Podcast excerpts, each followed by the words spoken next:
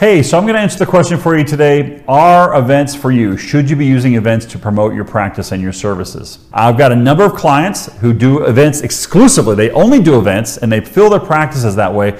But I've got as many or more who don't do events at all. As I'd say, probably far more than half of our clients don't do events at all. They do it one at a time with an inquiry. The person comes in, they do a consultation on them and close them, right?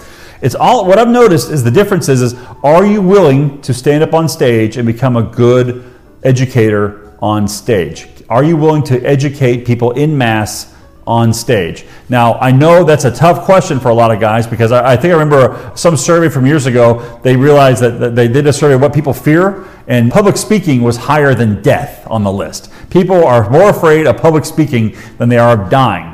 But I'm going to tell you a little way to get over that, by the way, is look at it as education. When people come to you for an event, they're coming because they want to be educated. They, they, they're, they're seeking your help. So it's usually a very friendly audience. It's not usually uh, too much trouble with the audience there. You fed them, they're happy, they're, they want to be there, it was free, something like that. So it usually works out. Now, there's nothing, nothing wrong with, uh, with educating from the stage and then closing afterwards, or then educating from the stage and then having uh, people uh, make an appointment for more for consultation later on. There are some guys who get good enough after a while, they can literally sell it from the stage and literally take money at the back of the room. Okay, great. That's about one in a hundred guys are like that. What you can do is, is just sort of practice with it. Like you can do a little of each. You can do one little event and see how it goes right? Do another event, see how it goes. Do an event at your office, we'll keep the price low with just your, your, your known patients and kind of practice a little bit. Public speaking is one of those things that the more often you do it, the better you get at it.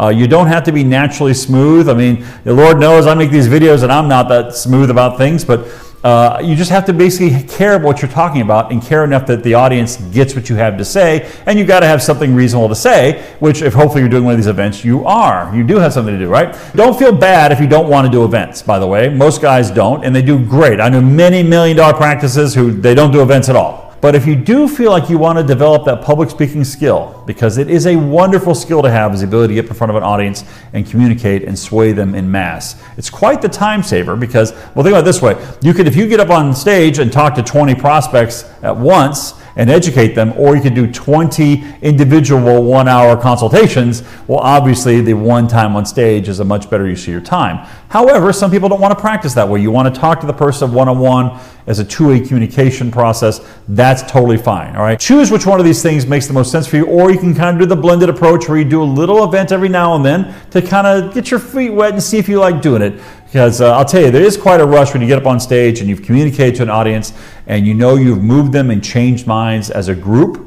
Uh, and you've and you've helped them get someplace new where they weren't when they started. That's a nice feeling, right? And I got to tell you, the more our group, our chiropractors and, and and people who have the right philosophy of healthcare get out in front of audiences, the faster this movement is going to grow, and the faster uh, we're going to change and save healthcare in America. All right. So hopefully you can take those as a pointers, kind of a decision which way to go. Let me know if you have any questions, and I'll see you in the next video.